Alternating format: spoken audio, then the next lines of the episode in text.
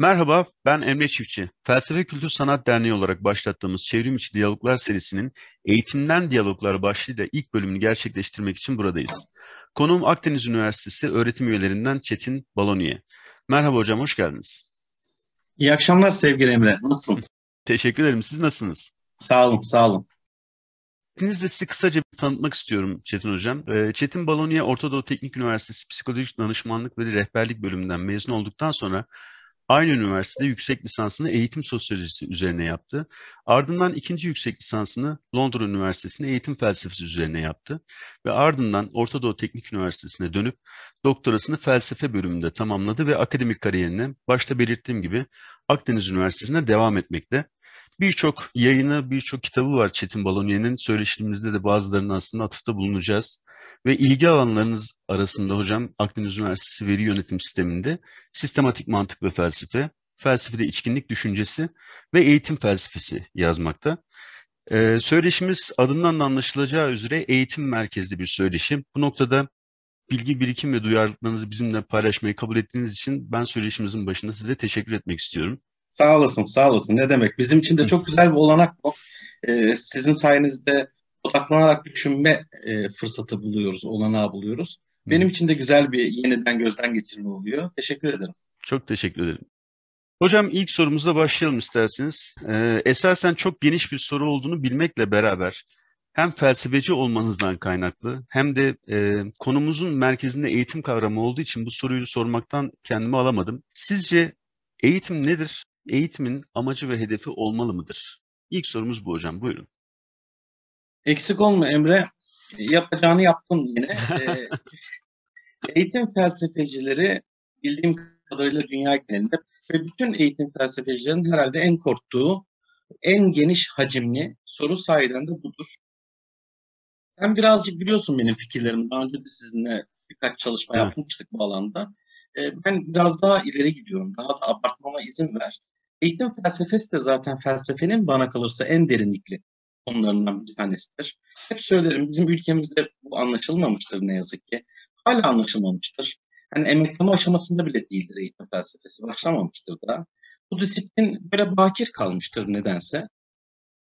E, oysa bu eğitimin, eğitim nedir dedin ya şu anda. Yani bu e, konuşa konuşa bitmeyecek, e, kimlere atıf yapacağımızı şaşırtacak, hangi kavramlara değeceğimizi bilemeyeceğimiz, e, gerçekten e, muazzam genişlikte bir. Dolayısıyla buna böyle derli toplu, e, bitimli, e, kavramı kuşatacak ölçüde bitimli bir yanıt vermek bana kalırsa e, ilkece olanaksız. E, pratik güçlüğünü dolayısıyla söylemeye bile gerek yok. Ama bu sorunun sorulmaması gerektiği anlamına gelmiyor elbette. Dolayısıyla sen çok doğru bir şey yapıyorsun. E, eğitim nedir? Amacı ve eğer bu amaçtan öte farklı bir şey varsa hedef diye de bir evet. laf duyuyoruz diyorsun anladığım kadarıyla. Evet, evet. Bunlar nedir?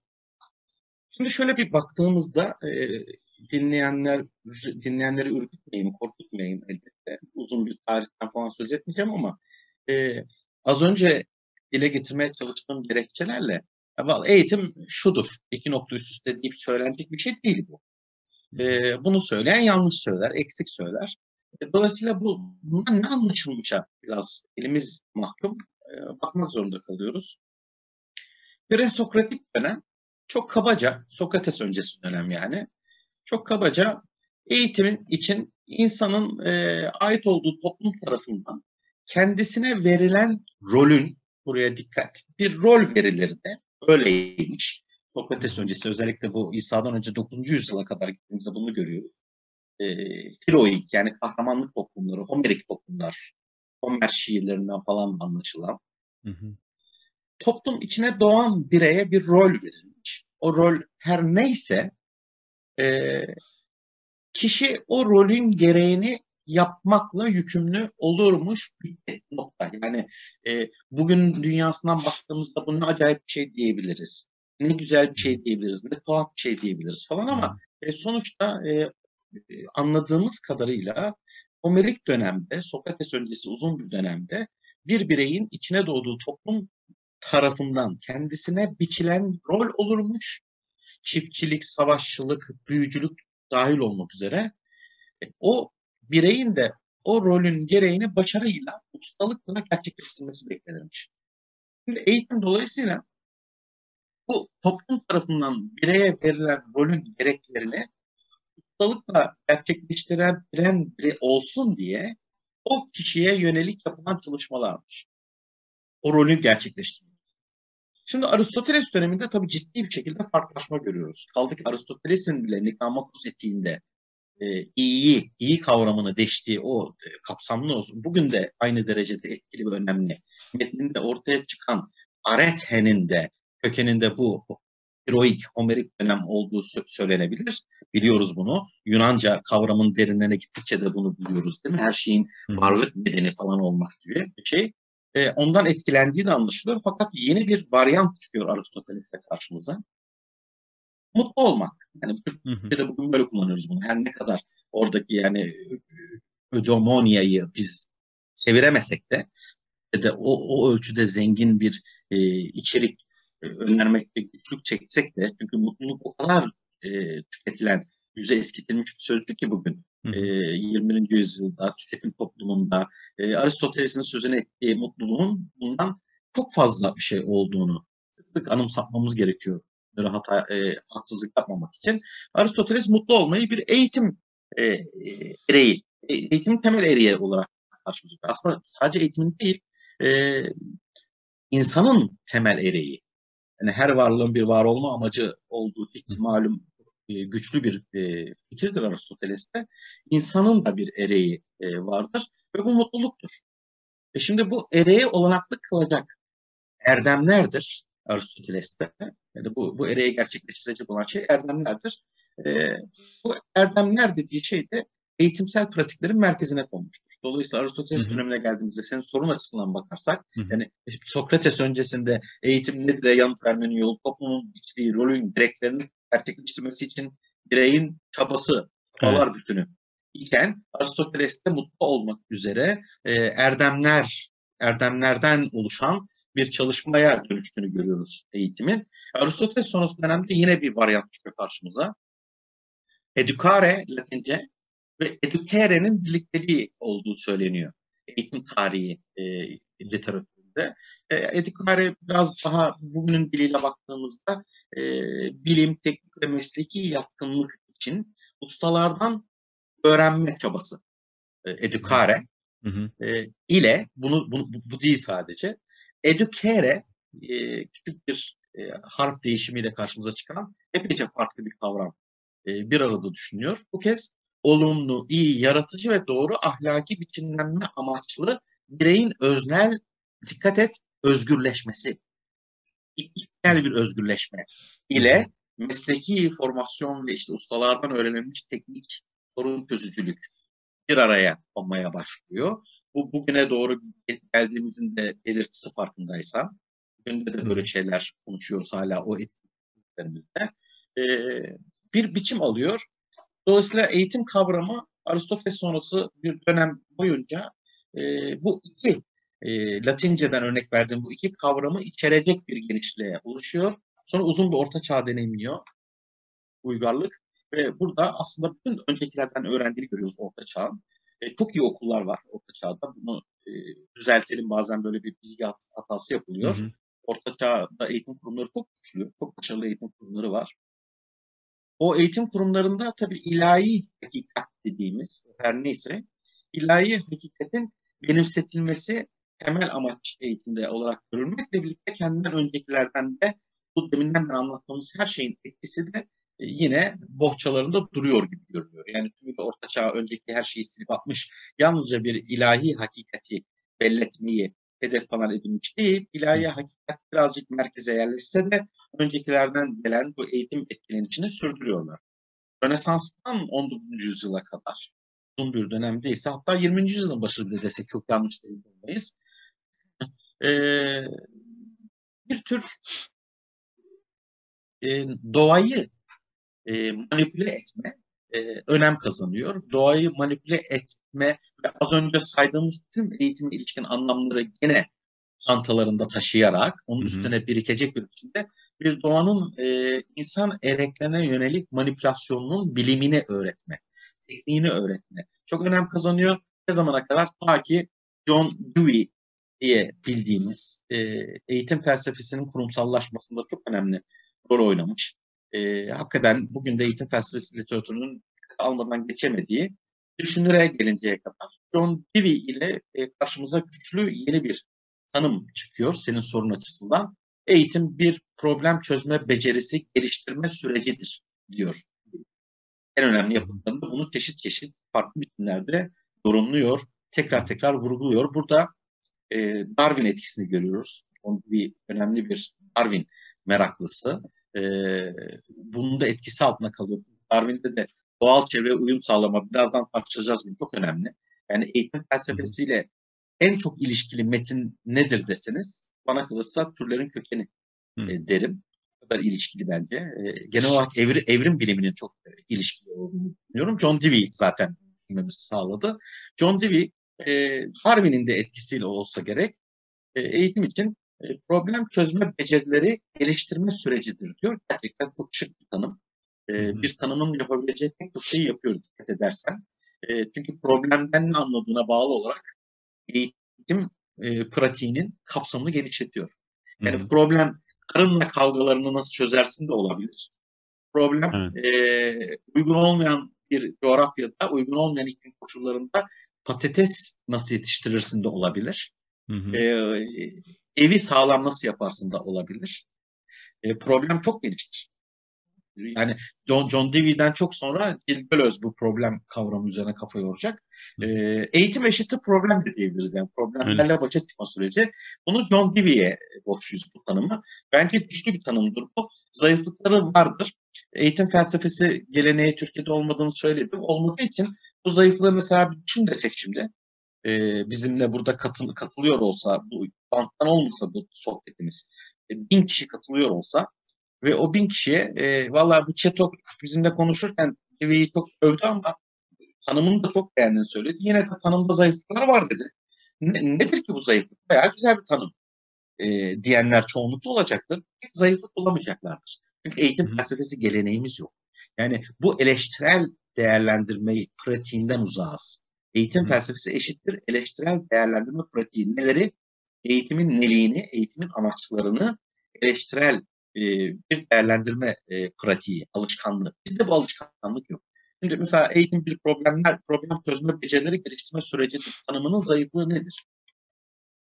Gelin bakalım biraz. Yani şimdi e, tabii ilk akla gelen şu, e, valla problem çözme becerileri çok gelişmiş bireyler yetiştirmişsindir.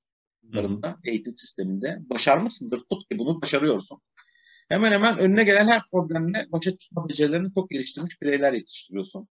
Fakat bunlar iyi insanlar olmuyor. Hani mesela bütün karşılaştığı problemleri çözme becerileri geliştirmiş bir kriminal, terörist olabilir. Yani e, demek istediğim şu, e, az önce Aristoteles erdemler derken boşuna konuşmuyordu ki. Şimdi sen problem çözme becerilerinden ibaret sayarsan eğitimi, işin educare, educare boyutu e, ya da Aristoteles anlamda erdemler boyutunu kucaklayamamış oluyorsun. Tabii John Dewey kendisini şöyle savunacaktır. E, iyi, iyi yaşamak da bir problemdir. Böyle niye bakmıyorsunuz? İyi yaşama problemini çözen o becerisini geliştirmiş bireyler anlıyorum ben bundan. Hı hı. Buna benzer savunmaları da vardır zaten. Hı hı. Ama burada amacımız zaten üzüm yemek, ağacı görmek değil. Yani John Dewey'in tanımını zayıflatmaya çalışmıyoruz. Bir düşünme tarzı olarak eğitim felsefesini öneriyorum ben. Bütün sohbetlerimde, bütün yazılarımda, bütün konuşmalarımda. Yani Türkiye'ye henüz girmediğini söylediğim şey enine boyuna, iğneyle kuyu kazar gibi. Titizce, sakince, e, çılgınca, her perspektiften e, öne sürülen eğitim tanımlarını eğitmekten, eleştirmekten, gözden geçirmekten söz ediyorum. Bu anlamda bir eğitim felsefesi pratiği de oluşmadı ne yazık. Şimdi soruna tekrar dönersek bu e, Dewey'in tanımı her şeye karşın çok önemli bir sıçrama yarattı. Çok tartışıldı. Binlerce yazı yazıldı. E, bugün de büyük ölçüde kullanışlı bir tanımdır. Problem çözümü becerisi. Çünkü problem çok geniş bir evet. e, kavramdır. Ama e, kimilerine göre daha iyisi 20. yüzyılın e, sonlarına doğru geldi. Bir İngiliz eğitim filozofundan. Türkiye'de pek tanıyan yoktur. Ama dünya çok iyi tanır.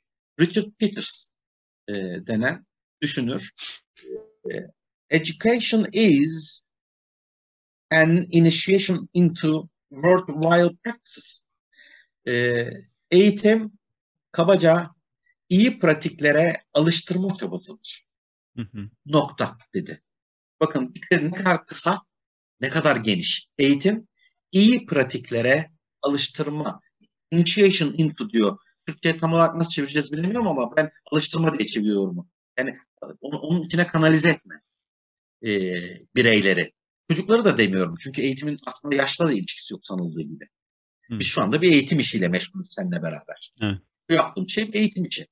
Şimdi eğitim iyi pratiklere alıştırma çabasıdır. Bayağı güzel bir tanım bu da. Çünkü burada eğitim filozofu çok ustaca bir manevra yapıyor. İyi kavramını sokuyor tanıma. Yani iyi tartışmalı olduğu ölçüde tartışmalıdır bu ama iyi iyinin iyi kavramının genişliği ölçüsünde de geniş bir tanımdır ve eğitime uymaktadır. İyi pratiklere alıştırma çabasıdır.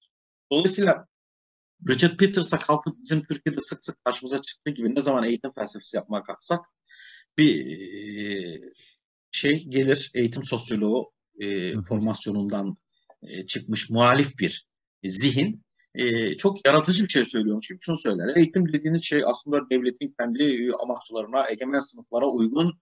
Yani geç bu işleri bırak bu eğitim denen şeyi. Bu eğitim egemen sınıfın ihtiyaçları ya kardeşim bu anlattığın şey eğitim değildir. Yani teknik bakarsan sözünü ettiğin şikayetçi olduğun dikkate almamak gerekir. Bu devletin bir aygıtıdır, egemen sınıfların bir aygıtıdır dediğin şey o pratik artık eğitim değil. Biz başka şeyin peşindeyiz. O senin dediğin bir ülkedeki ülkedeki eğitim adı altında e, belli bir sistem kapsamında Hı hı. uygulamalara bütünü senin söylediğin. Biz felsefe yapmak istiyoruz. Ve eğitim kavramının neliğini yakalamak, anlamak istiyoruz. Elbette olup biten pratikteki uygulamalardan da etkileneceğiz de e, bu tartışma felsefe kadar eski. Acaba bunun bir neliği var mı? Hani Platoncu tartışmaya kadar gidiyor için. Eğitimin aslında bir neliğinden söz edilebilir mi? Yoksa eğitim adı altında yapılanları alt alta yazdığımızda olan şey mi eğitim? Bunu mu anlayacağız? Richard Peters e, aptal olduğu için böyle bir tanım yapmıyor. İyi pratiklere alış, alıştırma çabasıdır derken bir kere eğitim olabilmesi için bir şeyin iyi pratiklere alıştırma olması gerektiğini söylüyor. İyi pratikleri de gelin tartışalım nelerin iyi olduğunu diyor. Hangi perspektiften bakarsanız bakın gelin inceleyelim. İyi pratiklere alıştırma yaptığınız sürece eğitim yapıyorsunuzdur. Yani bir kişi hem eğitilmiş hem de eskisine oranda daha kötü olmuş olamaz. Bu tanım gereği yanlıştır diyor. Hı. Ee, Evet. Bir kişi hem eğitilmiş hem de öncekine oranla daha kötü olmuş. Eğitim yapmamışsın. Bir tek onu. Hı hı. Endoktrinizasyon yapmış olabilirsin, beyin yıkama yapmış Hı hı. olabilirsin, e, talim yaptırmış olabilirsin, öğretim yaptırmış olabilirsin. Ama eğitimse öncekine göre daha iyiye gitmiş olmalı. Aynı özellikle reform, reform yani. Reform. Reform etmek, reform. E, reformda da vardır. Yani bir, bir kurum, bir toplum reforma uğramış ve öncekine göre kötü olmuş olamaz. Tanım gereği olamaz. Eğer oluyorsa orada reform olmamıştır zaten. Da eğitim olmuyor. Buna bir dikkat etmek gerekiyor. Şimdi ben de e, eğitim felsefesiyle meşguliyetim herhalde 30 yılı buldu.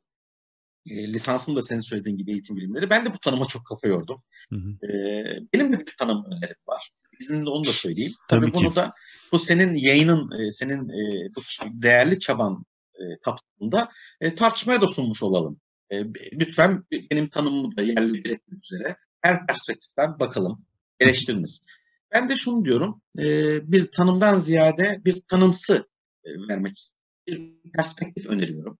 E, eğitim gerçekliğe bilgece eşlik edebilmeyi olanaklı kılacak ya da kolaylaştıracak etkileşimleri sağlama çabasıdır. Evet, e, benim tanımım e, tekrar ediyorum. Eğitim Hı hı. gerçekliğe, gerçekliğe. Tabii burada e, soruları bekletelim. Birazdan açmaya çalışacağım. Diğer sorularımla kesin konu buraya gelecek. Öyle görünüyor. Evet. Gerçeklikten ne anlıyoruz? Bilgece diyorum. Bilgelik ne demek gibi şeyler. Eşlik edebilmekle ilginç bir laf var. E, tanım şuydu. Eğitim gerçekliğe bilgece eşlik edebilmeye olanaklı kılacak ya da kolaylaştıracak etkileşimleri sağlama çabasıdır. Evet şimdilik herhalde eğitim nedirle ilgili bunlar söylenebilir ama amaç ve hedef bunlar farklı mıdır? Farklıysa ne düşünüyorsunuz gibi bir şey de vardı sorunda. Evet. Evet, farklıdır. Hı hı. En genişi e, Türkçe'de bazen bunlarla ilgili güçlük yaşıyoruz. E, ama İngilizce'de en geniş e, kavram e, the aims yani amaçlar anlamında the aims of education eğitimin amaçları dediğimizde artık Hı hı. bir küçük okulda bir eğitim sistemindeki amaçlardan falan söz etmiyoruz. Topyekün insan uygarlığı açısından eğitim dediğimiz bu hadise her neyse bunun en genel amacından söz ediyoruz. Dolayısıyla aim yani amaç çok geniş. Hı hı. Ee, onun altına doğru indiğinizde e, sistem yani bir eğitim sisteminin unsurları karşımıza çıkıyor. Ee, orada e, işte e, alt amaçlar da öyle diyoruz alt amaçlar çıkıyor karşımıza. Sonra hedef aslında bir e, bir, bir düzenleme yaparsınız e, eğitim uygulamalarında. E, bilimler yani farklı bilim alanlarını ortaya çıkartırsınız. Fen e, fen altında biyoloji, kimya falan gibi. E, bunların her birini ünitelere bölersiniz. Hedefler aslında bir ünite. E, ünitenin e, yönelişini belirleyen bir e, amaç ifadesidir. E, hedefin altında o hedefi, o ünitenin hedefine ulaşmak için e, yeniden karşımıza Türkçe'de amaç dediğiniz sözcük çıkar. Ama bu sefer artık o İngilizce'de e, goals'un altındaki amaç diye geçen şey objectives e, olur. Hı hı. E, bizde Türkçe'de bunlara bazen kazanımlar deniyor biliyorsun. Evet. E, Evet. ve bunların hepsinin bir anlamı vardır eğitim bilimleri literatüründe. Amaç aslında anlamlı en küçük öğrenim paketlerinin e, neyi başarması gerektiğine karar vermek, bu başarmayı amaçladığın şeyin ölçülebilir olup olmadığını anlamak. Çünkü ölçülebilir olmak zorundadır. Hı hı. E, yani yoksa bir e, bir dönem e, bir şeyler, bir takım faaliyetler gerçekleştirirsin sınıfta. Öğrenciler de katılırlar. E, ama ölçemiyorsundur. E, değerlendirme yapamıyorsundur sonunda. Ne ölçüde başarılı olduğunu. Değerlendirmeye olanak vermeyecek, ölçülemez e, bir takım amaçlar kabul edilemez e, bu işin biliminde. E, Dolayısıyla e, ölçülebilirlik önemli olduğu için anlamlı en küçük öğrenme paketlerini birleştirerek üzüm salkımları gibi bir üniteye, Hı üniteyi hı. derse, e, dersi e, bir zaman skalasına, lise 1 diyorsunuz. Hı hı. Lise 1'in genel e, hedeflerinden söz ediyoruz.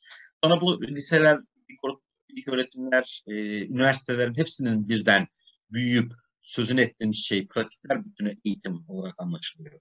E, ve bu amaç, e, hedef, e, objektif, e, davranış diye Türkçe'de kazanım falan diye çekilen şeyler en genelden en dara doğru giderler genelde. Darlaştıkça da ölçülebilirliği artar. Evet. Dolayısıyla en darda en ölçülebilir olandan küçük küçük paketleri yapıp sonunda bir bütün olarak e, eğitimin belli ölçülerde ölçülebilir olmasını sağlamaya çalışırız. Bu işin tabii teknik, mekanik yanı. Evet yeterli oldu herhalde bu kadar. Çok teşekkür ediyorum. İkinci soruya da bir e, alan açmış olduk. Aslında kabaca bir indirgeme yapacağım hocam. Şöyle ki, Hı hı. eğitimi bir mücadele alanı olarak gördüğümüzde sanırım ilk mücadele eğitimin bizatihi kendisinin değerli bir şey olduğu ile ilgili olan mücadele. Kazanılmış bir mücadele bu. Şu anda eğitimin değerli olduğu ile ilgili kimseyi ikna etmek durumunda kalmadığımızdan anlıyorum bunu. İkinci mücadele alanı ise daha yakın zamanda kazanılmış. Herkes eğitilebilir iddiası çerçevesinde oluşan bir mücadele alanı. Kimi ırkların, bazen cinslerin, bazen aynı insanların farklı dönemlerinin, çocukluğun, yaşlılığın, eğitimin konusu olup olmadığına dair çok ciddi bir mücadele söz konusu ve şu anda çok gönül rahatlığıyla tabii ki herkes eğitilebilir diyoruz. Bu da bir kazanım. Fakat benim gördüğüm ortasında tam olarak bir iddia olmayan e, bir soru olan mücadele alanı hala devam ediyor. Öğretilmeye değer olan nedir?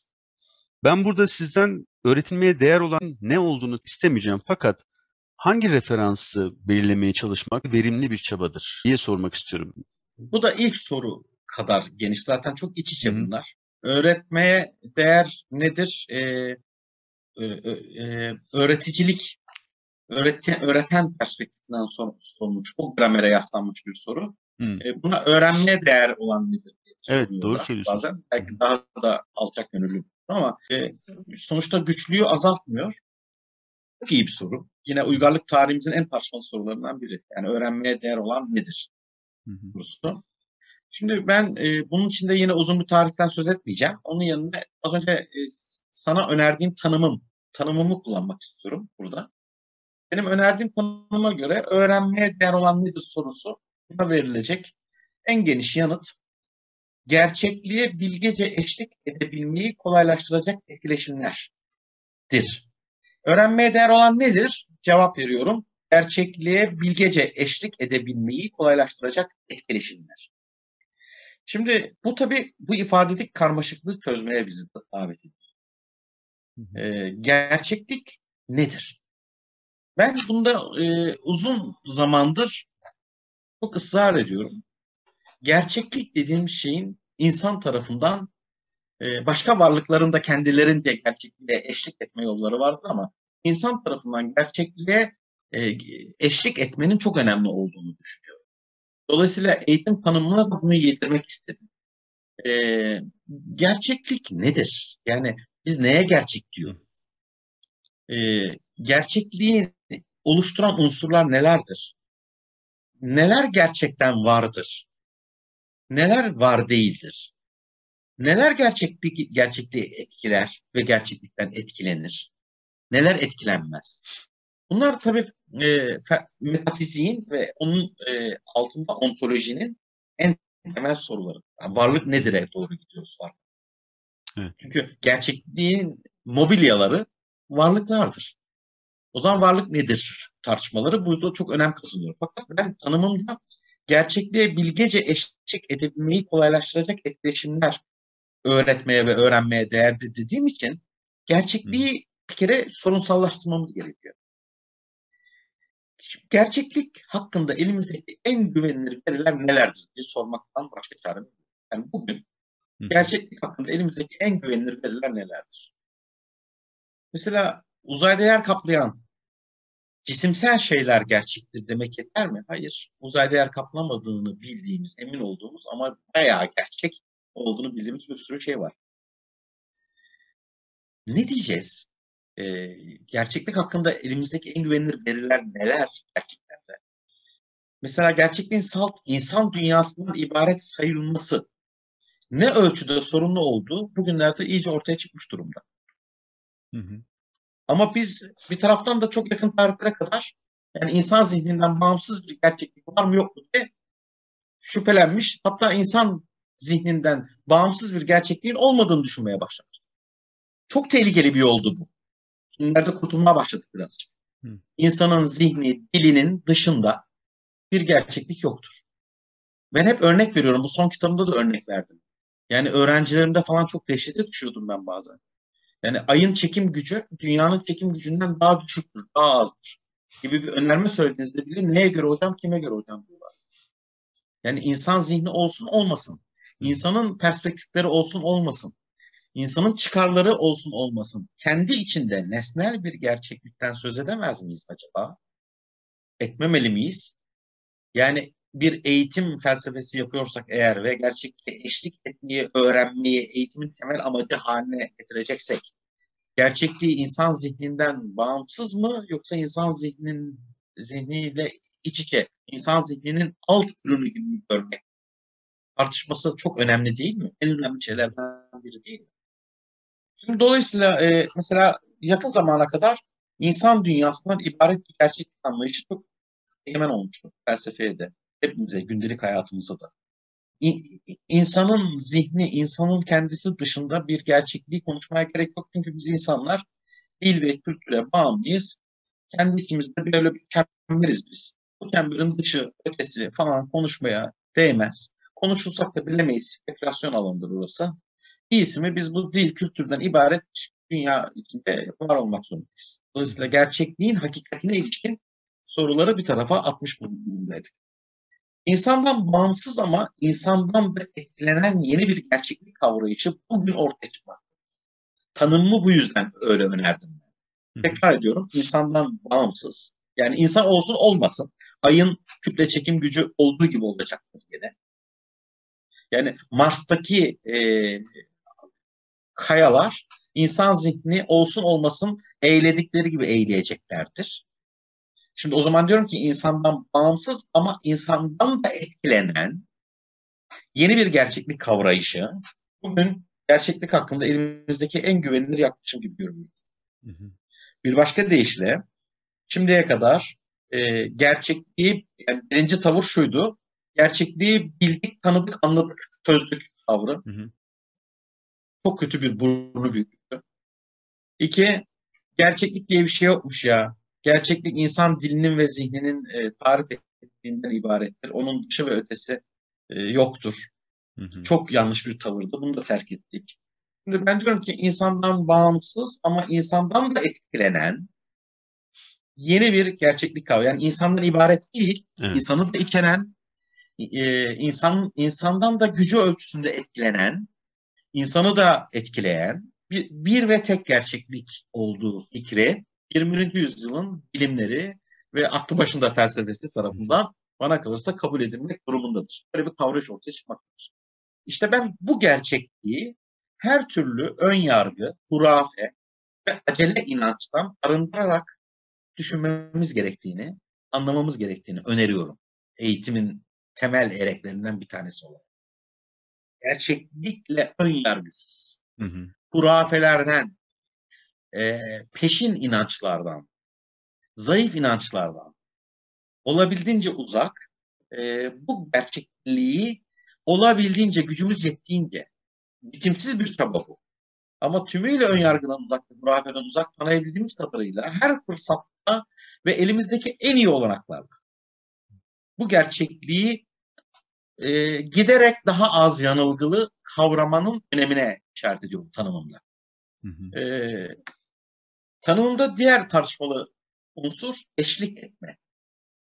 Bu çok önemli bir kavram. Son tanımda çok vurguladım ben onu. Hı hı. Bak dikkat edersen gerçekliği tarif etme, evet. şemaya dönüştürme demiyorum. Yapılamayacağını bunu anladık. Bu yanlış. Yani correspondence dediğimiz ayna tekabüliyeti, gerçekliğin aynalanması dediğimiz de bak ben insan diliyle gerçekliği şu anda temsil ediyorum. Birebir ya, bak birebir ya elimde güçlü önermeler var. Gerçekliği birebir öpüştürüyorum. Bunların saçma, büyük harfli aydınlanmanın burnu büyük totaliter hırsları olduğunu anladık. Bunu da ısrar etmiyoruz. Çok da alçak gönüllükçeden söz ediyorum. Gerçekliğe eşlik etmekten. Evet. Gerçeklikle flört edebilmekten. Yani aslında şunu söylemiş oluyorum. Gerçeklik her neyse onu hurafelerden, boş inançlardan, ön yargılardan ne kadar uzak, ne kadar samimi içten ve elimizdeki tüm olanaklarla bu gerçekliği tanımaya gayret ettik ve ne ölçüde başarılı olduysak ona eşlik etmekte de o kadar iyi oluruz diyorum. Dolayısıyla eğitim tanımında bir eşlik etme kavramı geliyor. E, bunu özellikle kullandım. Aynalamak, gerçekte aynalamak değil, onu temsil etmek değil, söz, yargı ya da önermelerimizin gerçekte birebir tekabül ettiği totaliter fikrinden söz etmek değil. Burada dediğim bunlardan uzak durmak için eşlik etmekten söz ediyorum. Companion dediğim şey İngilizce companion eşlik etmek. Yani bir bağlamanın gitara eşlik etmesi.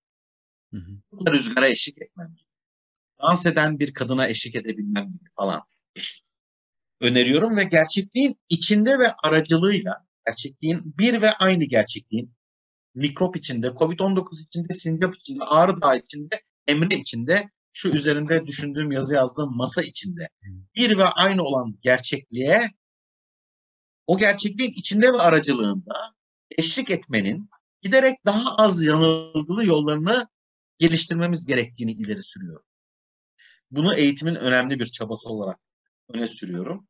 Ee, yani gerçekliğin hakikatini buldum iddiasından olabildiğince uzak dururken, bak buraya dikkat, ben gerçekliğin hakikatini buldum iddiasından olabildiğince uzak durmayı teklif ediyorum. Çünkü bütün bu postmodernizmden falan eğer bir tane bir şey öğrendiysek bu totaliter burnu büyük e, kibirden e, uzak durmak gerektiğini öğrendik. E, önemli bir eleştiri. Evet. Bunu aldık, kabul ettik, cebimize koyduk. Gerçekliğin hakikatini buldum iddiasından olabildiğince uzak dururken gerçekliğin hakikatini daha az yanılgılı kavramaya yönelik tabayı olabildiğince arttırmaktan söz ediyor. Tabayı arttırmaktan söz ediyor. Evet sonra tanımında bir de bilgece diye bir ifade var. En tartışmalı. E, bu e, bu bil, bilgelik. e, tabii bilgiden ibaret bir şey değil. Hı hı. Yoksa çok bilen bilgi olurdu. Yani her altı bilen insanlar sık sık karşımıza çıkıyor değil mi? Televizyonda görüyoruz, Hı hı. hayret ediyoruz. Yani her haltı biliyor hakikaten. Alkışlıyoruz bilgisini. Fakat hani o kişiye bilge demiyoruz. Hatta bizi öfkelendiriyor kimi tavırları. Yani bir bir insan hakkı ihlali karşısında yeterli tepkiyi vermediğini görüyoruz. O her şeyi bilen adamın, kadının. Onun bırak bilge, bilgelik gibi bir övgüyle anılmasını. Bu kadar öğrenmişsin de bir halt olmamış diye veriyoruz. Hı hı. Yani çok bilgi eşittir bilgelik değil ama şuna da dikkat etmemiz lazım. Bilgisiz de bilgelik olanak. Burada da ilginç bir denklem var yani. Yani çok bilgi bilgeliği garantileniyor ama bilgi olmadan da bilgelik olmuyor. Bilgi bilgelik için zorunlu ama yeterli olmayan bir koşul. Zorunlu ama yeterli değil. Hı hı. E, Bilgelik böyle çok hoş bir kavram ve e, peki ben burada şimdi mistifiye mi ediyorum yani eğitim tanımını kopyalayacağım Hayır tam tersine bir optimizasyondan söz ediyorum. Ben bilgelikten ne anlıyorsun Keto derse bana birisi ben optimizasyon anlıyorum diyorum. Optimizasyon biliyorsun biz endüstri mühendisleri falan çok iyi bilirler bu işi. Türkçe'de de çok güzel bir sözcükle e, karşılanmıştır optimizasyon. E, en iyileme, en iyileme. Duydun mu Emre bilmiyorum. En iyilemeyi hiç duymadım hocam. en iyileme optimizasyon sözcüğünün karşılığı olarak önerildi Hı hı. 30-40 yıl kadar önce. Bence tuttu da bu teknik kullanımı var bunun. Kitaplar yazıldı. En iyileme teknikleri gibi.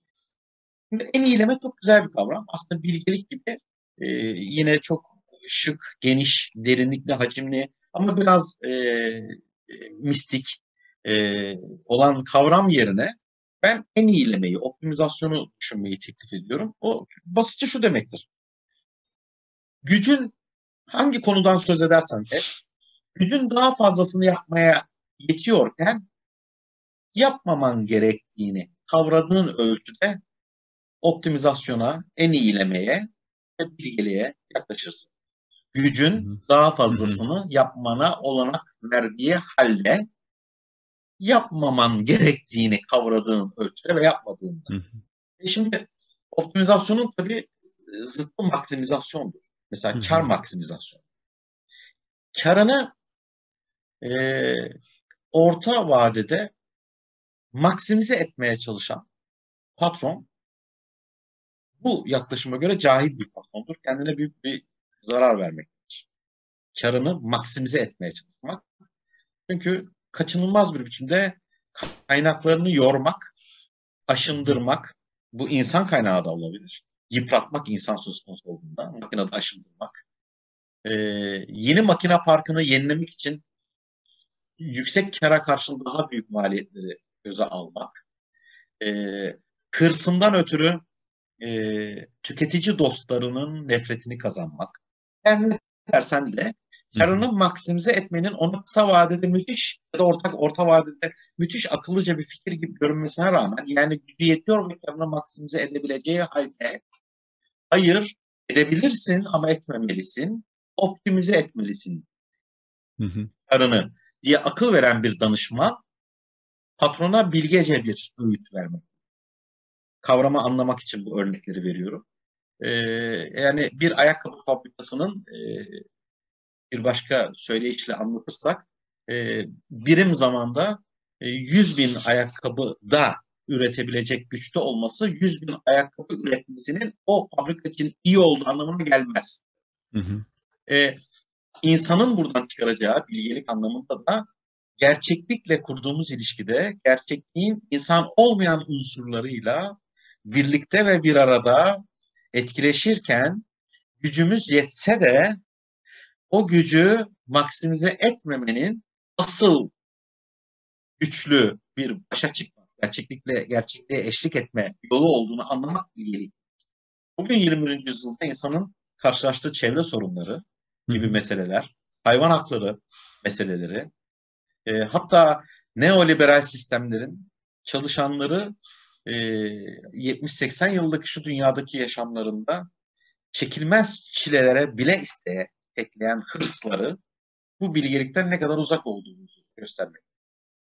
Yani neoliberal e, bir kartelin gücü e, 500 bin kişiyi her gün sömürmeye yetmektedir ve sömürmektedir. Asla bu e, kar maksimizasyonuna kendince bir bilgelik örneği göstererek bunu demeyecektir. Aynı nedenle e, sera gazlarının e, biyos, biyosferimize verdiği zararın da farkındadır. Bir neoliberal kartel patronu. Ama yapabiliyordur, gücü yetiyordur, yapıyordur. Asla bu optimizasyon dediğim bilgeliğin Hı-hı. teknik ve kolay anlaşılır örneği olarak önerdiğim bu yaklaşımı benimsemeyecektir. Tanımımızı tekrar gözden geçirirsek eğitim gerçekliğe bilgece eşlik edebilmeyi olanaklı kılacak ya da kolaylaştıracak etkileşimleri sağlama çabasıdır.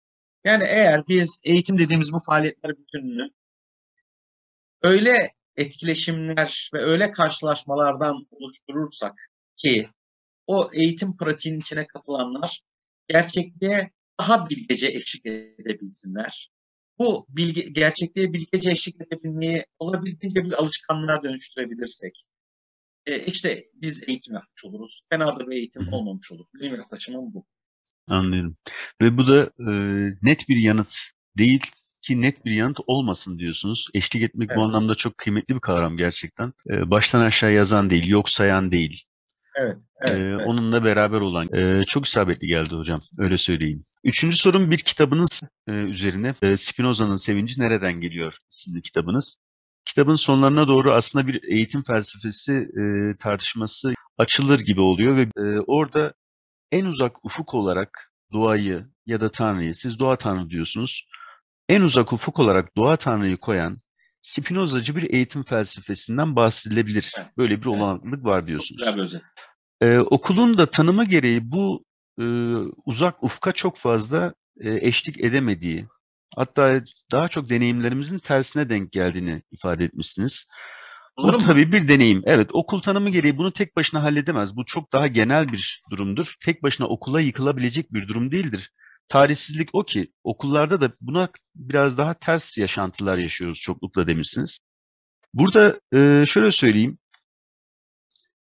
Beceri kazanmak, var kalma çabasını çeşitlendirmek, hatta etkin bir güce sahip olmak dediğinizde bu üç kavramı reddedebilecek pek kimse yok. Yani olumsuz ve e, yaptığı eğitimden çok haz etmediğimiz insanlar ve kurumlar da öğrencilerin becerilerini arttırmanın iyi bir şey olduğunu, var kalma çabalarını çeşitlendirmenin çok kıymetli olduğunu, etkin bir güce dönüşmenin de işte en basit anlamıyla ilgili olumlu bir şey olduğunu düşünebilir. Spinozacı eğitim anlayışında bu anlamlarla sizin kastetmeye çalıştığınız arasında bir ayrışma olması gerekiyor diye topu size atayım. Emre'ciğim şimdi senin gibi zaten epeyce deneyimli e, bütün vaktin neredeyse eğitime, e, bu eğitimin pratiğine e, adamış birisinden bu soru beklenirdi. Seni incittiğini biliyorum. Spinoza'nın Sevinci'nin son bölümünü hani e, özetle söylersek Spinoza'nın teklif ettiği sevinçli yaşama e, ustalığına okulların katkıda bulunmasını söylememizi arzu ederdi. E, bunu en büyük engel değilse de e, kısmen engeldir demiş yazar. Bunu ne dedin ya diye hesap sormak yok. Yaşadığımız biraz buna denk geliyor diyorsunuz ve gerçekten de okulları kimse e, şöyle anımsamıyor. En büyük sorunumuz okullarda devam sorunuydu pandemi öncesinde. Yani insanlar okullara gitmek, öğrenciler okullara gitmek istemiyorlar ve bu e, toplamda bahsettiğiniz deneyimin e, çok net olduğu kesin. Yani buna eşlik eden bir okul tanımı insanların hayatında çok daha az. E, tabii bir sosyolojik bir e, değerlendirme yapıyoruz olanla bitenle ilgili ama gerçekten okul denilen şey bu çeşit bir eğitim anlayışına çok eşlik ediyor gibi algılanmıyor artık. O noktada incinmiş olduğumdan ziyade e, buna Niye denk gelmeyen diyorsun? bir evet bu, buna Niye denk böyle? gelmeyen bir deneyim var okulda. Fakat bahsettiğiniz kavramlarda kavramlarda karşı çıkacak eğitimci yok. Peki onlarla nasıl ayrışmaya sağlayacağız? Etkin bir güce ulaşmak, var olma çeşitliliğini artırmaya çalışmak ya da becerilerin artırılması aslında her eğitimcinin ya da her eğitim kurumunun amacı gibi görünüyor. Peki e, önerdiğiniz şey bu noktada nasıl ayrıştırabiliriz bundan? Şimdi sağ olasın. Ee, bakalım böyle mi durum önce bir. Hı. Şunu söylüyorum o kitapta en temelde üç kederli varsayım var demiştim. Aşkıncılık, erekselcilik ve özgür iradecilik. Yani özgür iradenin e, olduğuna ilişkin güçlü bir inanca dayanan varsayım. Hı hı. E, Bu üç kederli varsayımın e, gerçekliğe sevinçli ya da benim deyimimle bilgece eşlik etmenin önünde engel olduğunu ileri sürdüm. Ve e, ardından da güç kavramının yeni bir kavramsallaşmasını önerdim. Yani bu üç varsayımı betimlemek, saptamak ve onlardan neden kurtulmamız gerektiğini anlatmak. Arkasından da güç kavramıyla ilgili bir ilginç yeniden okumayı e, davet ettim okurlarımı. Çünkü özellikle bizim ülkemizde güçlü ile kötü neredeyse eşleştirilmiştir. Güçten kuvvetli ötekini dövmeyi, iteklemeyi e, anlarız biz. E, acaba böyle mi? Böyle olmayabileceğini göstermeye çalıştım. Güçlü ve iyi e, bir ve aynı anlamada geliyor olabilir. E, doğru bir perspektiften bakıldığında. E, böyle olması yararlıdır. Böyle okumanın bir olanağı vardır. Bunun bizim önümüze getireceği yeni fırsatlar vardır e, diyen bir tavırdı. Bunu ben 3 artı 1 diyorum. Yani 3 varsayımın ortaya konması ve eleştirilmesi. Bir de güç kavramına ilişkin yeni bir okuma önerisi. 3 artı 1 dediğim tavır. E, bu sözünü ettiğim 3 artı 1 tavrı toplumda olduğu ölçüde de okulda, okullarda ana akımdır. Yani hem toplumda böyledir hem de okullarda ana akımdır. Yani okullar, okul, okul dediğimiz yapıların e, ete kemiğe bürünmüş aktörleri olan idareciler, öğretmenler, e, destek hizmetlerinde çalışan insan kaynakları, öğrenciler, veliler, o, okul e, biosferinin tüm bileşenleri toplumda olduğu kadar aynı ölçüde iddia ediyorum aşkıncıdırlar, erekselcidirler ve özgür iradeye korkunç bel bağlamış güveniyor durumdadırlar. Güçle ilişkileri de yine anlattığım anlamda sorumludur. Bu benim e, savım. Hı hı. Bunu ileri sürüyorum. E, Cildölöz'ün bu bugün ikinci kez andım rahmetliyi. Cildölöz'ün dogmatic image of thought dediği yani düşüncenin yerleşik dogmatik e, imgesi diye çevirebileceğimiz adeta ana akım düşünme eğilimi böyledir. Böyle düşünürüz zaten. Erkekliğe böyle bakarız, dünyaya böyle bakarız, birbirimize böyle bakarız. Aşkıncılık e, lenslerinden bakarız. Erekselcilik lensinden ve özgür irade lensinden bakarız. Adeta e, öz, özne olmak, aşkın olmak, yani ilişkiler network'ünün dışında ve ötesinde bir insan tarif etmek demektir. Yine özne olmak ereksel ilerleme fikrini kendi içinde taşır. Ereksel ilerleme. Ve yine özne olmak belirlenimin her türünden bağışık olmak neredeyse anlamına gelmiştir. Yani yani Ağrı Dağı belirlenmiştir. Sincaplar belirlenmiştir. Atomlar belirlenmiştir. Yani bütün bu varlıklar oldukları gibi olmaya belirlenmişlerdir. Nedensellik ilişkilerinin etkisi altındadırlar. Ama bir tek insan özne o özgürdür. O belirlenmez. O kendisi özgürce olduğu gibi. Bu, bu, bu, bu, bu varsayımlar o kadar yerleşiktir ki bu neredeyse Döloz'un dediği anlamda dogmatik imgesini verir. Düşünce temel düşünüş yatkınlığımız budur. Orada yoğruluruz biz. Öyle özne oluruz biz. E, zaten böyle olduğu için şaşırmıyoruz. Toplumda gördüğümüz bu tavır yani bilim okulu yazmamın nedeni olan saptamalar okul iklimi içinde geçerli. Öğretmenler de bundan farklı değildir. Şimdi okullar tam olarak ne durumdadır? Bu açıdan bakalım. Sen de içtenlikle yanıt ver bana lütfen. Mesela aşkıncılığın, özellikle de ontolojik aşkıncılığın. Benim itiraz ettiğim şey ontolojik aşkıncılık. Aman dikkat. Şuna itiraz etmiyorum. Çetin ve Emre'nin bir dertleşmesi sırasında dertleşiyoruz seninle. Emre dediğim varlığın benim bilincime aşkın bir gerçekliği vardır. Ben Emre'yi tümüyle kuşatamam. Hani deriz ya Emre seni çok iyi anlıyorum. Hayır seni çok iyi anlayamam. Emre, Emre dediğim o varlığın deneyimler zenginliği beni aşar. Bana aşkındır. Ben bu anlamda bu aşkıncılığa itiraz etmiyorum. Ben Hı-hı. ontolojik aşkıncılığa itiraz ediyorum. Ontolojik aşkıncılık şu demektir. Var olan gerçekliğin dışında ve ötesinde bir varlık varsaymak. E şimdi bakalım okullarda durum ne? Ontolojik aşkıncılığın her türlü reddedildiği karşı, karşılaşmaları mı örgütlüyor okullar? Dikkat et. Yoksa müfredat, öğretmenler, uzmanlar, deliler bu varsayımın bile ayrımında olmaksızın aşkıncı bir biçimde mi eğiliyorlar? İtiraf et. Feci halde aşkıncısınız. Birçoğunuz diyelim. Birçoğunuz çok aşkıncısınız. Yani eğitimciler olarak sana sesleniyorum. Örneğin insanın gerçekliğin diğer tüm unsurlarını aşan ayrıcalıklı bir varlık türü olduğu fikri okullarda ender rastlanan bir olay mı sence?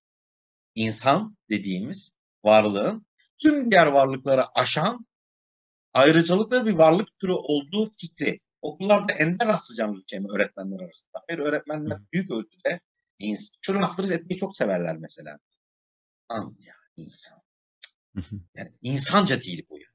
İnsana yakışmaz bu. Evet. İnsanın yüceliği fikrinden söz ediyorum. İçimizde yerleşiktir bu. Ya şimdi bir hikaye anlatacağım. Ee, çocuklar üzerinde bunun etkisi nedir acaba bu okulların şu anda? Yani böyle öğretmenlerle oluşmuş. Bu öğretmenleri yerle bir ediyorum falan gibi görünmesin. Ben de bir öğretmenim yani. Bende de yerleşik. Hmm. Objektif bakmaya çalışalım buna. Geçenlerde Emre'ciğim 5. sınıf, ilk öğretim 5. sınıf olduğunu sandığım e, bir öğrencinin, çocuğun diyaloğuna tanık oldum bir yerde. Babası bunun bir işletme sahibi. Komşu yerde benzer bir kır kır restoranı falan kılıklı bir yer düşünün. Ee, komşu tesisin sahibi öfkeli bir şekilde geldi. Eli kolu biraz kanlı. Ve bizim 5. sınıf öğrencisine dedi ki baban nerede baban dedi öfkeli bir şekilde. O da dedi hayrola yok burada dedi falan. Ne oldu dedi amca dedi. Adam dedi ki kaç kere söyleyeceğiz be dedi. Sizin köpek dedi bizim dedi bir tavuğu daha dedi boğazlamış dedi parçalamış dedi. Beşinci sınıf öğrencisi ne dedi biliyor musun? Tamam dedi amca dedi sakin ol dedi. Babama söylerim. Gelince size dedi bir tane kızarmış pirinç getirir. Şimdi ilginç bir şey var burada bak bilmem yakalayabiliyor musun? Yaşayan bir tavuğu bizimkilerin köpeğe parçalamış. Tavuğun sahibinin çıkışmasına verdiği cevapta o çocuğun aklında asla şöyle bir şey yok. Diğer tavuklarla, horozla ilişkisiyle yaklaşık 4 yıldır var olan yaşam macerası içinde bir tavuk birey, bireyi var. Hı hı. O onun önemi yok. Çocuk diyor ki büyütecek bir şey yok diyor. Babam gelsin kızarmış piliç veririz bir tane diyor. Yani sizden bir tavuk gitti. Al bizden de bir tane kızarmış. Evet. Ben de bunun üzerine tabii çocukla sohbet etme fırsatı buldum. Düşündüm gittim bunu. Yani bu, bunun büyütülecek bir şey olmadığını farkındayım. Ee, ama ilginç bir çağrışım yaptı kafamda bu. Yani o çocuk için tavuk tavuk nedir? Yani gerçekliğin tavuk dediğimiz o unsurun anlamı nedir? Önemi nedir? Neredeyse hiç yok. Yani bir yerine öteki geçebilir. Hatta o canlıydı bu, bu ölü ama fark etmez. Kızarmış piliç orada koşturan tavuk aynı şey. Evet. açısından. E, ben de bunun üzerine dedim ki o sohbet olanağı bulunca çocuğa ya dedim e, sor, şöyle bir soru sordum ona. Komşunun köpeği bunu sana yapsa komşu da babana sorun yok akşama size yeni bir çocuk getirip bırakırım dese. Ne diyeceğini şaşırdı ve Krokod. aynı şey mi dedi. Şimdi bu, bu aynı şey mi? Bu soru çok önemli Emre bak. Evet. Bunu bence öğretmenlere de sormak isterim mesela. Hı hı. Ama öğretmen de şöyle demeye tabii ki aynı şey değil. Hatta bu, bu videoyu izleyenler ki belirim çoğu adam tabii ki aynı şey değil. Hı hı. Sadece şunu soruyorum. Hangi perspektife göre konuşuyoruz? Evet, insan olduğumuz için insan perspektifine göre böyle aslında bütün varlıklar tabii ki değerli diyorsak özür diliyorum. Burada büyütecek bir şey yok. Gereksiz yere büyüt. Ben diyorum ki insanın bir özne olarak, bir varlık türü olarak gerçekliğin diğer tüm unsurlarından daha yüce, değerli, o gerçekliği aşan bir varlık olduğu varsayımı çok yerleşik olduğu için bizde perspektifler üstü bir insan ayrıcalığı da peşinden geliyor ve bugün yaşadığım sorunların, çevre sorunları başta olmak üzere temelinde bu saklı varsayım, bu farkına bile varmadığımız varsayım yatıyor. Gördüğün gibi aşkıncılık açısından okulların durumu bence hiç parlak değil. Hı hı. Peki bakalım erekselcilik açısından nesnel gerçekliğin unsurları her biri bir var kalma çabasıyla eğleyen sonsuz bir çeşitlilik. e, içindeler ve bu fikir bugün elimizdeki en güvenilir fikir. Yani gerçeklik bir yere doğru bir ereğe doğru gitmiyor. Kozmosun bir ereği yok. Evrenin bir amacı yok. Yani bugün bunun tersini söyleyen bir tane bilimci göremezsiniz. Yani gündelik hayattan, aramızdan, sohbet sırasında hayatın anlamı, evrenin anlamı konuşuyoruz ama gerçekçi olmak gerekirse hani kozmosun bir ereği olduğuna ilişkin elimizde tek bir güvenilir bilgi yok. Eri yok. E yani evrimin de bir amacı falan. Yani malum çağdaş biyoloji de böyle bir şey söylemiyor. Yani ereksel, e, kozmik erekselcilik dediğimiz fikri savunmak için hiçbir güvenilir veri yok elimizde. Sadece öznel duygularımız, sezgilerimiz, iç dünyamız sanki bütün bu kozmik kozmosun bir erek için devindiği fikri bizde uyandırıyor. E, uyandırıyorsa öyledir diyoruz. Aslında güvenilir bir veri yok elimizde. Okullarda mesela bu tartışılıyor mu sence? Mesela öğretmenler arasında kozmosun bir ereği olup olmadığı fikri gündemde mi? Çocuklarla ilişkilerinde sanki en azından kozmik erekselcilik fikri tartışmalıdır gibi bir varsayımın etkisindeler mi yoksa kozmosun ereği ereği bundan sual edilmez. Fazla mı yaşıyorlar? Okullarda erekselcilik açısından durumun da toparlık olduğunu düşünmüyorum. Şu okul bu okul değil. Yani üniversitelerde bile böyle olduğunu düşünüyorum. Yani, öğretmen söz etmiyorum. Ee, özgür irade açısından durum iyice bence e, kötü. E, toplumun diğer üyelerinden farklı değil bence eğitim öğretim camiası da. Biz insan yani evrende hiçbir varlık değil ama insan özgür ve seçer. Neden? Nereden bildin bunu? Bak, öyle görünüyor. Öyle, bana bak elimi kaldıracağım ben kaldırıyorum ya. Başka türlüsünü yapabilirdim ben. Ya bütün sistematik çalışmalar sandığın gibi bir eylemin bile, en basit eylemin bile özgür başlatıcısı, seçicisi, sürdürücüsü sen olmadığına ilişkin çok dikkat dağıtan, şaşırtan bulgular var çevremizde. Yani e, neredeyse hiçbir e, sistematik çalışma özgür irade destekçisi bir veri üretmiyor. Durum en azından çok tartışmalı. İnsanın özgür olduğu, özgür irade sahibi olduğu konusunda. Bu tartışma okullara girdi mi Allah aşkına? Hiç var mı bu? Yani mesela hiç okullarda şunu tartışanlar var mı? Yani insan eylemlerinin özgür seçicisi değilse suçların da özgür faili değildir. O zaman ceza hukuku gözden geçirilmeli. Nasıl bir ceza hukuku acaba olur da özgür iradenin bir safsatı olduğu kesinleşirse nasıl bir ceza hukuku e, yapmalıyız diye böyle bir tartışma var mı okullar? Olmayacak bu asla. Yani üniversitelerde de bana zaten yeterince yapılmıyor. E, güç meselesinde de uzatmayayım. Durum hiç parlak değildir.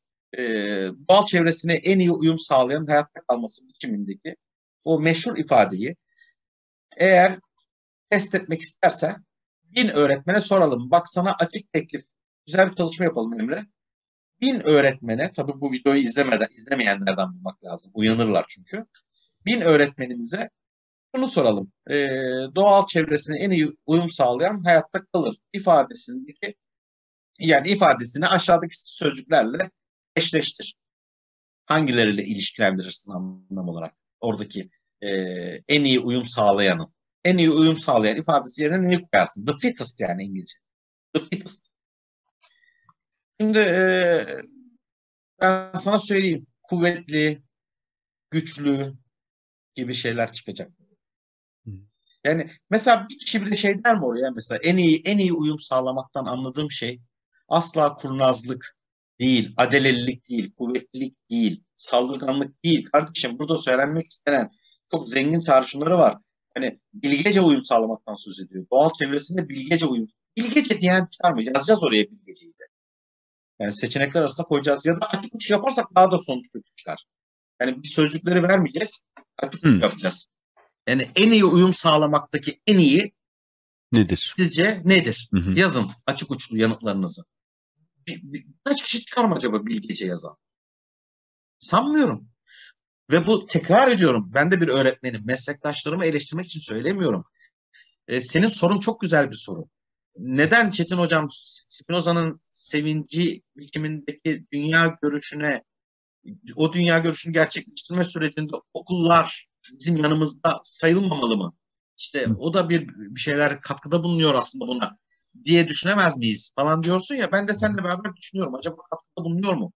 Se gerçekliğe sevinçli ve bilgece eşlik etmeye katkıda bulunanlar tarafından yapmayı başarabildik mi okullarımızı? Onun çok gibi görünüyor. Yani olumlu yanıt veremiyorum. E, elbette okulda yapılan her etkinliğin çok faydası olduğunu düşünüyorum.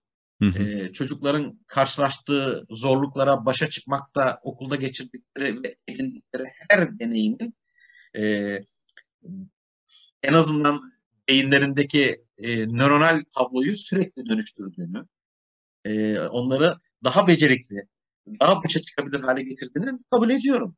Fakat ben kaç gömlek aşağıda daha derinlerdeki varsayımlarla uğraşıyorum. Zihinlerin gerisindeki varsayımlarda.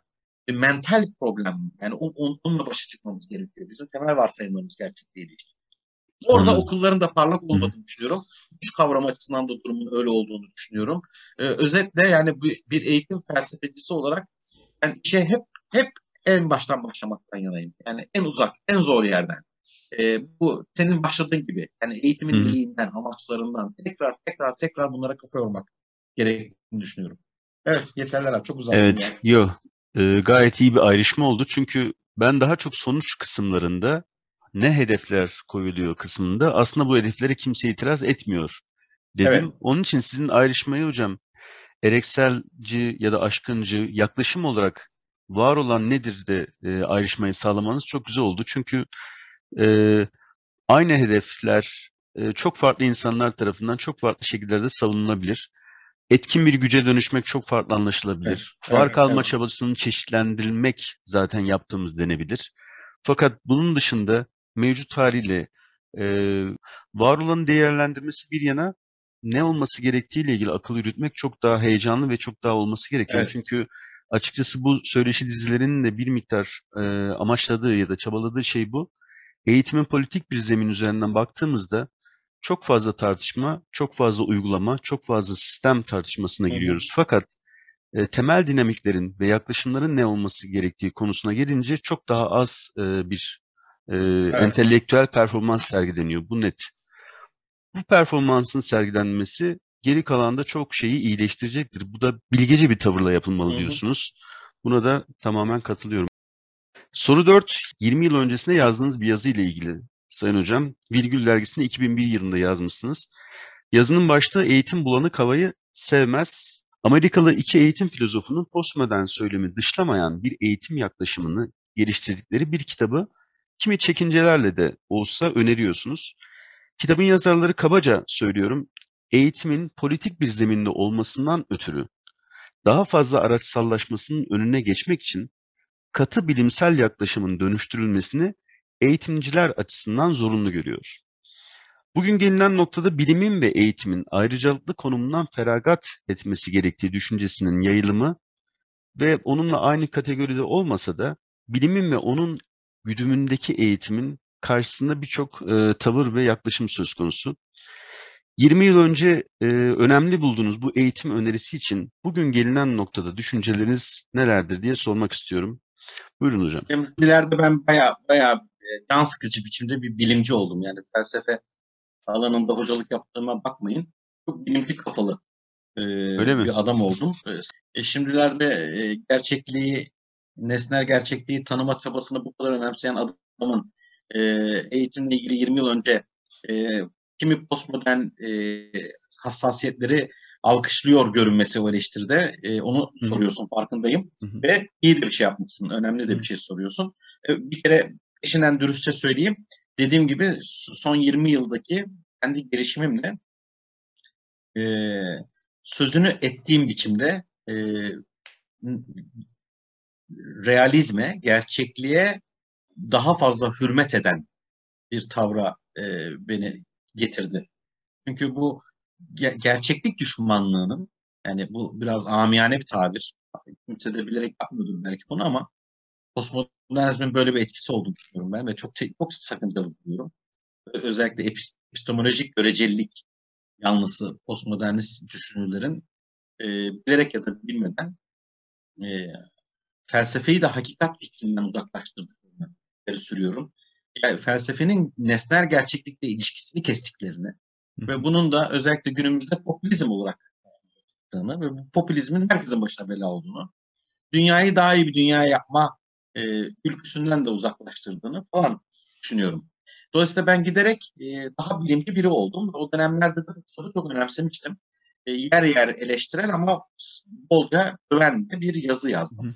Sen de o yazıyı bulmuş çıkarmışsın. O kitap 2000 e, yılın e, baskısıydı. Yurt dışında 2000 yılında basılmıştı o kitap. 2001'de ben Türkiye'de bir dergi için, bir gül dergisi için e, değerlendirmiştim. E, aslında o makaleden fazlası da var benim kişisel e, yazarlık kariyerimde. Daha eskiye de gider. Ben 94'te çünkü o eğitim bilimleri bölümünden mezun oldum. O bölüm bütün hocaları alanlarının en iyisiydi açıkçası. E, ve hepsinin kabaca birleştiği bir motto vardı. Motto bizim eğitim bilimlerinin böyle alanında hepsi çok iyi olan akademik kadrosu kabaca büyük ölçüde şu mottoda birleşirlerdi. Ölçebileceğini öğret, öğrettiğini ölçebil. Hı. Fena da bir söz değildir bu. Aslında işini namuslu yapmak isteyen eğitimcilerin hala bugün de e, belli ölçülerde itibar etmesi gereken bir gündür. Şunu demek istiyor yani. E, ben öğretmenim diye kafana göre girip sınıfa 40 dakikayı 50 dakikayı hangi düzeyde olursa olsun ilk öğretimde, orta öğretimde, üniversitede hangi düzeyde olursa olsun ben, ben hocayım, ben öğretmenim diye 40 dakikayı 50 dakikayı öyle kafana göre geçiremezsin, geçirmemelisin. Bir kere orada yaptığın her faaliyetin e, ölçülebileceğini düşün. Yani ölç, ölçmek gerekebileceğini, ölçmen gerek e, aklında tut. Bu biraz ilk güçte kulağa kötü geliyor. Farkındayım yani. Çok pozitif bir şey gibi görülüyor. Zaten tartışma bununla ilgili. Hı hı. Ona tepki duyuyorduk biz de zaten. Tabii o yüzden övmüştüm biraz da. Bu, bu hı hı. konuda ileri gidilmiştim. Yani ölçebileceğini öğret evet. önermesi. Ölçemeyeceksen hiç ağzını açma. Şimdi bu kötü tabii. Yani bazen de hocanın ölçülemez şeyler anlatması. Çok önemli bir deneyim aktarımı olabilir. Ölçemiyoruz. Kimse ölçemez onu belki ama hı. ölçülemezlik, ölçülememezlik e, değersizlik anlamına gelmez eleştirisi de vardır. Bu konu onunla ilgilidir. Ama bizim bölümün genel mottosu o zamanlar ölçebileceğini öğret, öğrettiğinde ölç ya da ölçebil. Ee, eğitim bilimleri bölümü çünkü bu adı üstünde Education Science. Eğitimi bak Education as an art. Sanat olarak eğitim değil. Hı hı. Education as a science. Bilim olarak eğitim. Ee, e, ruhundaydı bizim bölüm. Dolayısıyla eğitim öğretimin bir bilimi olduğuna iman etmişlerdi. Ve bu imanın kaynağında da Amerika Birleşik Devletleri vardı. Ee, aslında bütün bir batı vardı da en çok ABD vardı. Ee, 90'lı yılların ortalarında. Ama aynı bölümde bizim eğitim bilimleri bölümünde az önce sözünü ettiğim türden itirazlar da çıkmaya başlamış. Yani bu ölçmek bir yere kadar kardeşim yani eğitimin bir sanat tarafı da var. Yani bir hatta mistik taraf olabilir. Bir deneyim aktarımı, karşılaşma, bir etkileşim. Her şeyi ölçemezsin. Hoca bazen gelir sınıfta sadece 15 dakika geçirir. Bir kıssa anlatır. O kıssadan öyle hisse çıkar ki tam da eğitimin kralı olur. E, ölçemezsin bunu, her şey ölçülemez falan diyenler de çıkmaya da başlamıştı. E, yani diyorlardı ki ölçmekle eğitim kavramları bu kadar içli dışlı olmak zorunda olmamalı. E, mevsim de postmodernizme doğru çoktan dönmüştü Türkiye'de 90'lı yıllarda. Postmodernizm yayınlarının en çok arttığı dönemdir. 90'lı yıllar. Ee, katı bir bilimin iyi olmadığı fikri. Evet. Yani e, çok yaygınlaşmıştı. Ee, yani onlar diyorlar ki bir kere katı bilimci olmak iyi bir şey değil. Çünkü bilim de sütten çıkmış ak kaşık değildir.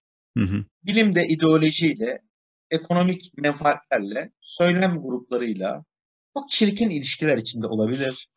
Dolayısıyla bilimi söylemlerin üstü bir söylem sanmak, e, her şeyi ona karşı hizalamak, bilime amir, başka her şeye memur rolü vermek yanlıştır diyordu. Evet. Bunların hepsini üst üste koyarsak o kitap öyle bir iklimde e, yani 2000 yılında çıktı. 90'lı yılların sonunda zaten e, bunlar tartışılıyordu Batı'da çoktan önce. E, diyordu ki bu özellikle postmodern tavır e, insancı olanın muazzam çeşitliliğini bilimsel olanın sığ mekanikliğine sokamazsınız. Yani bilimin mekanik dünyası insanın yaratıcı çeşitliliğini kuşatamaz.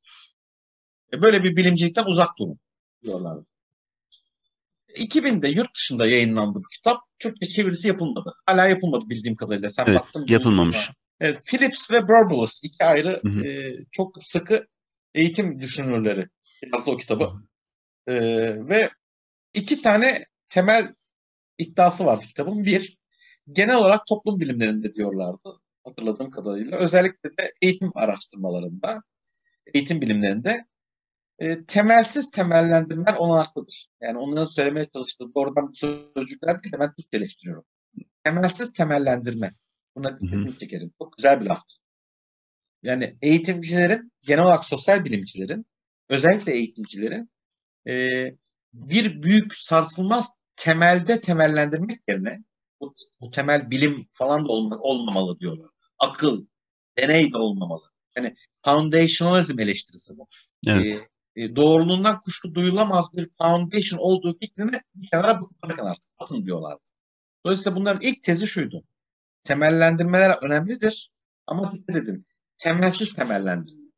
Yani en dibinde güvenilir, asla tartışılmaz bir temel olmaksızın hala temellendirme yapılabilir. Biz bunu yapmalıyız diyorlardı. İki, e, bilimsel araştırma her ne kadar kimi dışsal ekonomik politik kuvvetlerin etkisine açık olsa da bilimsel camianın kendi iç tutarlılığından söz etmek olanaklıdır. Yani bazı bilimsel çalışmaların kartellerin çıkarlarına uygun finanse edilerek yönlendirildiği bir gerçek olmakla birlikte bu çirkin hadiseler büyük harfli bilimin kendi iç camiasının e, nesnel güvenilirliğini kuşkuya düşürecek kadar hiçbir zaman güçlü olamayacaktır. Bilimin bir kendi iç camiası vardır. E, Anya ile Konya'yı anlar. E, bir süre Evet. sonra bunu açığa çıkarır diyorlar. Bu kitap yani bu iki tezi söylüyordu. Birincisi birazcık katı bilimciliği yumuşatalım. Bunu yumuşatmanın yolu da foundation'ları, sarsılmaz temel sandığımız şeyleri sarsılmaz temel olmaktan uzak tutalım. Ama yine de temellendirme, akıl yürütme ve tutarlılık, coherence dediğimiz. Coherence. Hı hı. Yani farklı önermelerin birbiriyle tutarlı olmasına dikkat etmek. İç tutarlılığı önemsemeye devam edelim. İkincisi bilimde e, rezalet e, bilimsel örneklerden ayrı olduğunu aklımızda tutalım. Dolayısıyla ben bu kitabı önemli bulmuştum. Bugün de önemli buluyorum hala. Bu tartışma çok önemli bir tartışma. E, o yazı e, benim için de bu kitapla bir hesaplaşma yazısıydı. Kitabı över gibi göründüğüm yerler düşünmeyi sürdürdüğüm yerler aslında. Hı. Emin değildim. Yani 20 yıl önceden söz ediyoruz ve hakikaten ben de emin değildim. Ama geçen zamanda şimdi fikrimi soruyorsan bu kitap hala önemli olmakla birlikte ben bırak katı bilimcilik eleştirisini bugün e, içinde bulunduğumuz popülizmin hızla kurtulmamız gereken bir bela olduğunu düşünüyorum. Ve neredeyse biraz katı bilimcilik pompalansa hayır demeyecek duruma geldim. O noktada aslında e, eleştirinin bilim ve iktidar ilişkisine yapılması gerekir diye düşünüyorum. Harika. Yani Çok evet güzel bir özet. Kızılan, küsülen ve e, ötelenen kısım aslında hep o ilişki. Evet, E, kesinlikle. biraz burada kalmak Kesinlikle. gerekiyor belki. Çok teşekkür ediyorum hocam. Soru son sorumuza geçiyoruz. E, e, son dönemde pandemi sürecinde eğitimin her kademesinde aslında uzun süredir birçok alanda bir olanak olarak var olan, yeşeren uzaktan eğitimin zorunlu haliyle uygulanışına şahit oluyoruz. Yeni eğitim ortamlarıyla beraber bu anlamda eğitici ve eğitilen arası ilişkinin de niteliğine dair değişen ve dönüşen bir şeylerin olduğunu düşünüyorum. Bununla ilgili fikirleriniz nedir? Şimdi e,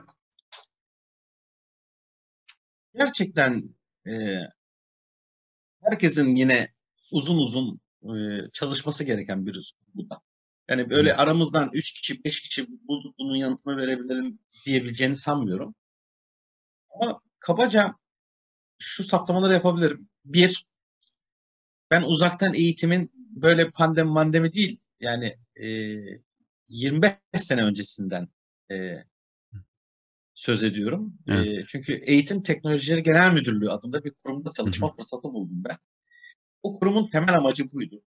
Yani eğitimin e, baş gösteren yeni tekniklerle, teknolojilerle nasıl desteklenebileceğine kafa yormak için yaratılmış bir kurumdu. Milli Eğitim Bakanlığı'nın çok önemli bir kurumu. Şimdilerdeki durum hakkında hiç fikrim yok. Ama e, çok uzun yıllar önce ben orada bulunma şansına, onuruna eriştim. Çok mutluyum. Yani çalışma hayatımın en güzel yıllarıydı. Çünkü şu soruya kafa yoruyorduk kabaca ve bunun için maaş alıyorduk yani. Hangi teknolojiler eğitime katkıda bulunur? Nasıl kullanılırsa katkıda bulunur? Ee, ve bunu hayata geçiriyor. Sadece bu soruları sormak, araştırmak değil bunları yapıyorduk. Yani birinci söyleyeceğim şey şu uzaktan eğitim şaka değil arkadaşlar. Yani affanlanacak bir konu değil. Önemli bir konu.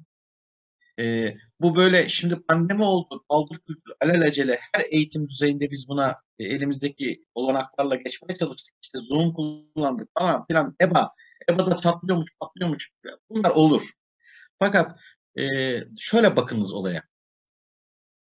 Sesimizi, görüntümüzü, yazımızı uzağa eş zamanlı bir şekilde aktardığımız an bunu hayatın her alanında olduğu gibi eğitimde de kullanacağımız besbelliydi.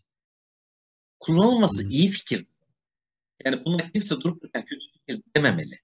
Yani sesimi, yazımı, görüntümü öteki tarafa eş zamanlı etkileşimli bir şekilde aktarıyorum şimdi olduğu gibi. Yani şimdi ekranımızı paylaşabiliyoruz. Ekrana yazı yazabiliyoruz, formül yazabiliyoruz, soru çözebiliyoruz. 100 bin kişi katılabiliyor bu deneyim paylaşımına. Bu olağanüstü bir fırsat bence. Ben bunda Hı-hı. hala heyecan duyuyorum. Ee, ama iki, eğitim demin de söylediğim gibi sohbetimizin başında kadar geniş bir kavram. Bir şey için eğitim bağlamında o şeye hepten iyi ya da kötü demek yersiz olacak iş değil. Örneğin okul öncesi açısından e, hiçbir kullanım olanağı yok. Uzaktan öğrenim evet. ya da eğitim olmamalı. Ekranla ilişki kurmasa iyidir. Yani bana kalırsa. Hı hı. Herhangi bir ilişki kurmasa iyidir. Ve ekranlar aracılığıyla yani işte bitler, bit, bit dolaşımı, elektronik bit dolaşımı aracılığıyla yapılan bu her neyse okul öncesinde yapacağı bir şey bana kalırsa yoktur.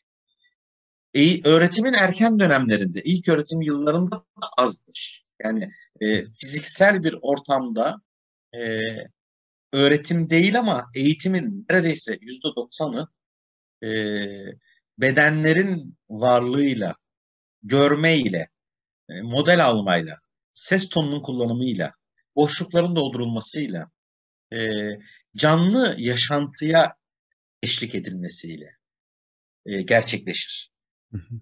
E, hatta müfredatın örtük biçimleri büyük ölçüde e, ses, yazı, konuşma olmayan bir biçimde gerçekleşir.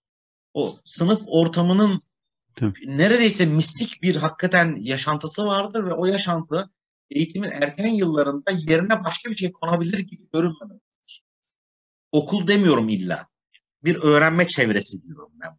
Bir öğrenme çevresi. Ee, eğitimin erken yıllarında olanakları biraz az olduğunu kabul etmek zorundayız uzaktan eğitimin ama eğitim e, yıllar ilerledikçe öğretime doğru gider. Yani erken yıllar eğitimin ağırlıklı olduğu, ilerleyen yıllar öğretim kavramının kullanılması gerektiği yıllardır. Mesela üniversite eğitimi yanlıştır bana kalırsa.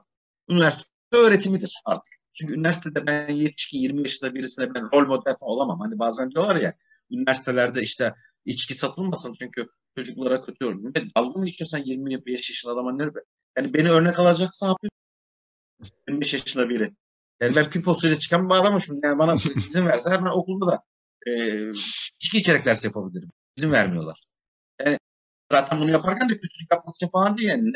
Ben kimi kötülük yapabileceğim üniversite gencine? Yetişkin bir birey olmuş. insana ben rol model olmak dünyanın en komik şeyi. Hı hı. Dolayısıyla üniversiteye doğru gittikçe iç öğretime dönüşüyor zaten. Ve öğretime dönüştüğü ölçüde de uzaktan eğitimin hakkı yenmemelidir. Ama uygulama ağırlıklı bilimler hariç elbette. Örneğin tıpta uzaktan öğretimin olanaklılığı çok sınırlıdır da bana kalırsa felsefede yüzde yüze yakındır.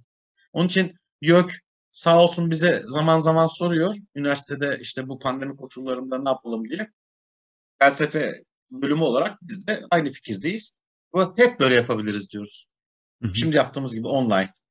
Yani illa aynı sınıfta olmanın belki bir yüzde onluk, yüzde yirmilik bir güzel tarafı vardır gene. Hani kantinde de beraber çay içiyoruz, sohbet ediyoruz. İşte o, ondan hoşlanmadığımız anlaşılmasın. Çok keyifli bir şeydir kampüs hayatı. Kampüsün evet. kendi öğreticidir. Ama öğretimden söz ediyorsak ben uzaktan eğitim hakkını yemeyeceğim. Bayağı değerli toplu birbirimizle tartışabiliyoruz, konuşabiliyoruz, ödevler verebiliyoruz, sınavlar yapabiliyoruz.